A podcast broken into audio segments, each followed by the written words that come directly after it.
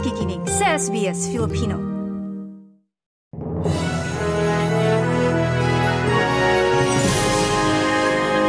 Ang France naman ngayon ang kausap ng Pilipinas hinggil sa sigalot sa teritoryo sa China sa South China Sea. Nag-usap sa telepono sina Pangulong Bongbong Marcos at French President Emmanuel Macron. Sinabi ni Pangulong Marcos sa French President na ginagawa ng Pilipinas ang lahat ng paraan para mapanatili ang kapayapaan at katatagan sa West Philippine Sea. Pinagsisikapan din ng Pilipinas na manatiling bukas ang shipping lanes at airways sa West Philippine Sea.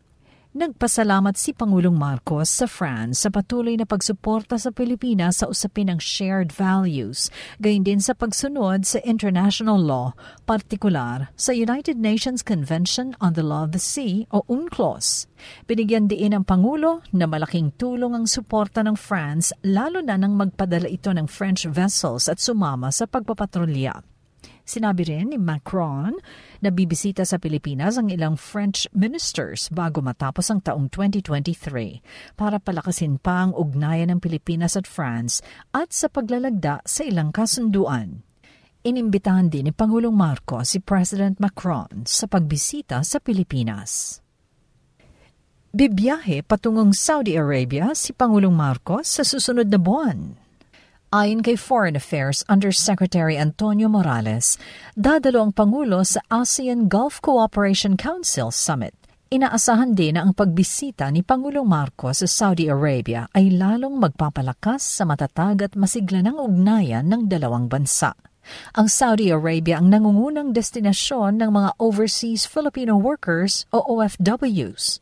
Sa datos ng Philippine Statistics Authority noong 2021, mayroong 24.4% ng kabuang 1.83 milyong OFW ang nagtatrabaho sa Saudi Arabia.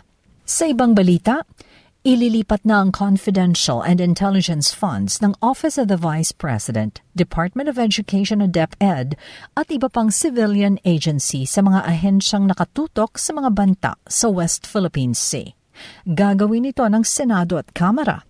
Ayon kay House Committee on Appropriations Chairman Congressman Elizalde Co. Napakahalaga ng kaligtasan at seguridad ng Pilipinas kaya bibigyang prioridad ang mga ahensya na ang tungkulin ay protektahan ang integridad ng teritoryo ng bansa. Ganito rin ang paninindigan ng Senado. Rest assured, at the proper time, I will be, we will be meeting with you all in executive session on where we will be uh, uh, adding the funds.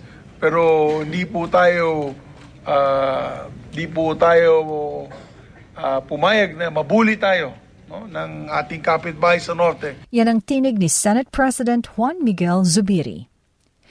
Ilalaan umano ang confidential at intelligence funds sa pondo ng Department of National Defense, Armed Forces of the Philippines, National Intelligence Coordinating Agency, National Security Council. Philippine Coast Guard at Bureau of Fisheries and Aquatic Resources.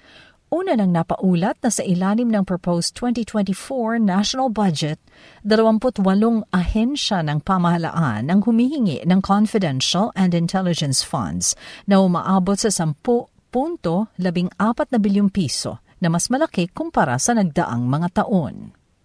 Nasa 500 milyong piso na confidential funds ang hiling ng Office of the Vice President at isandaan at limampung milyong piso para sa DepEd o kabuang anim na raan at limampung milyong piso sa ilalim ng 2024 proposed national budget. Ang Office of the Vice President o OVP at Department of Education ay parehong pinamumunuan ni Sara Duterte Carpio. Kinwestiyon din ng ilang mambabatas ang paggamit ng OVP ng 125 million pesos na confidential funds noong 2022 sa loob lamang ng labing isang araw.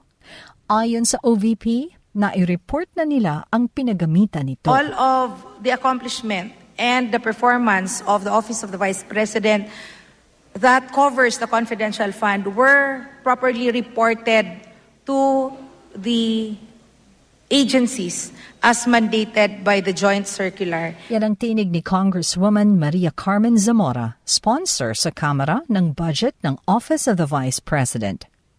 Inireport ng Commission on Audit na nagamit ang 125 million peso fund sa loob lamang ng labing isang araw. Paliwanag ni Zamora, bagaman nagamit ang pondo sa loob ng labing isang araw, labing siyam na araw ang mismong implementasyon ng mga proyekto. Nanindigan ng Office of the Vice President na nasa kamay ng Kongreso ang pagpapasya sa hiling nilang confidential funds para sa susunod na taon. Nang tanungin kung handa ba ang OVP na talikuran o huwag tumanggap ng confidential funds, sinabi ni Zamora na ang confidential funds ay para sa pagpapatupad ng iba't ibang programa at aktibidad na target na mapababa ang kahirapan, matugunan ng mga banta sa peace and order at makamit ang sustainable development.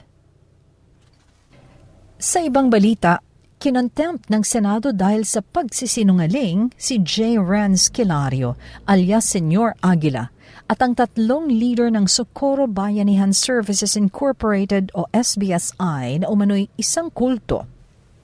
Ang tatlong iba pa ay sina Karen Sanicod, Janet Ahok at Mamerto Galanida.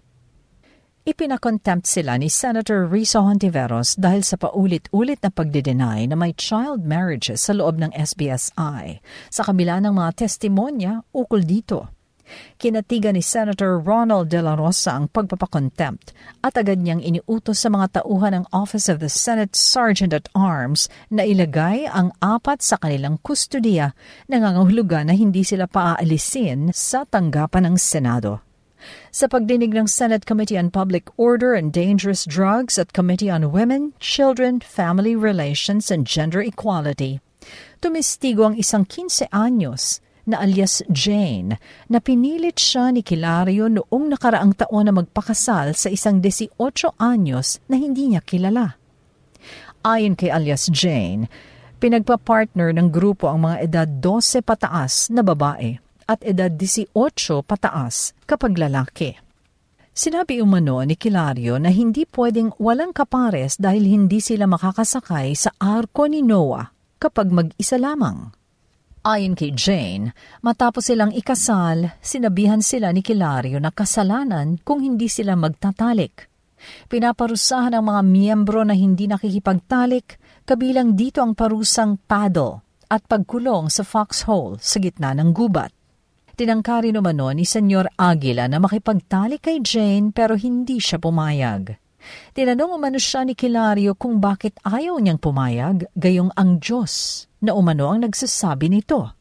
Ang pakilala ni Kilario sa kanyang mga miyembro ay siya ang Diyos at tagapagligtas. Sa pagdinig, tumistigo rin ang 12 anyos na si alias Renz na nakakita ng sako-sakong tunay na baril sa sitio kapihan na lugar ng grupo. Anya. Sinasanay silang maging sundalo at pinaghahakot ng buhangin para sa kanilang barracks. Itinanggi naman ito ni Kilario. Sa 19th Asian Games na idinaraos sa Hangzhou, China, nakakuha na ng pilak na medalya ang Pilipinas. Nasungkit ito ni Arnel Mandal sa Sanda Men's 56 kg event matapos pumangalawa ng matalo ng manlalaro ng China sa finals. Samantala, Bronze medal naman ang maiuuwi ni Gideon Padua sa Sandemen's 60 kg event. Gayun din si Clemente Tagubara Jr. para naman sa 65 kg event. Mayroon ng isang silver at apat na bronze medals ang Pilipinas sa Asian Games. Mula sa Pilipinas para sa SBS Filipino, ako si Shirley Escalante. SBS. Nice yung bang makinig na iba pang kwento na tulad ito? Makinig sa Apple Podcast, Google Podcast, Spotify o sa iba pang podcast apps.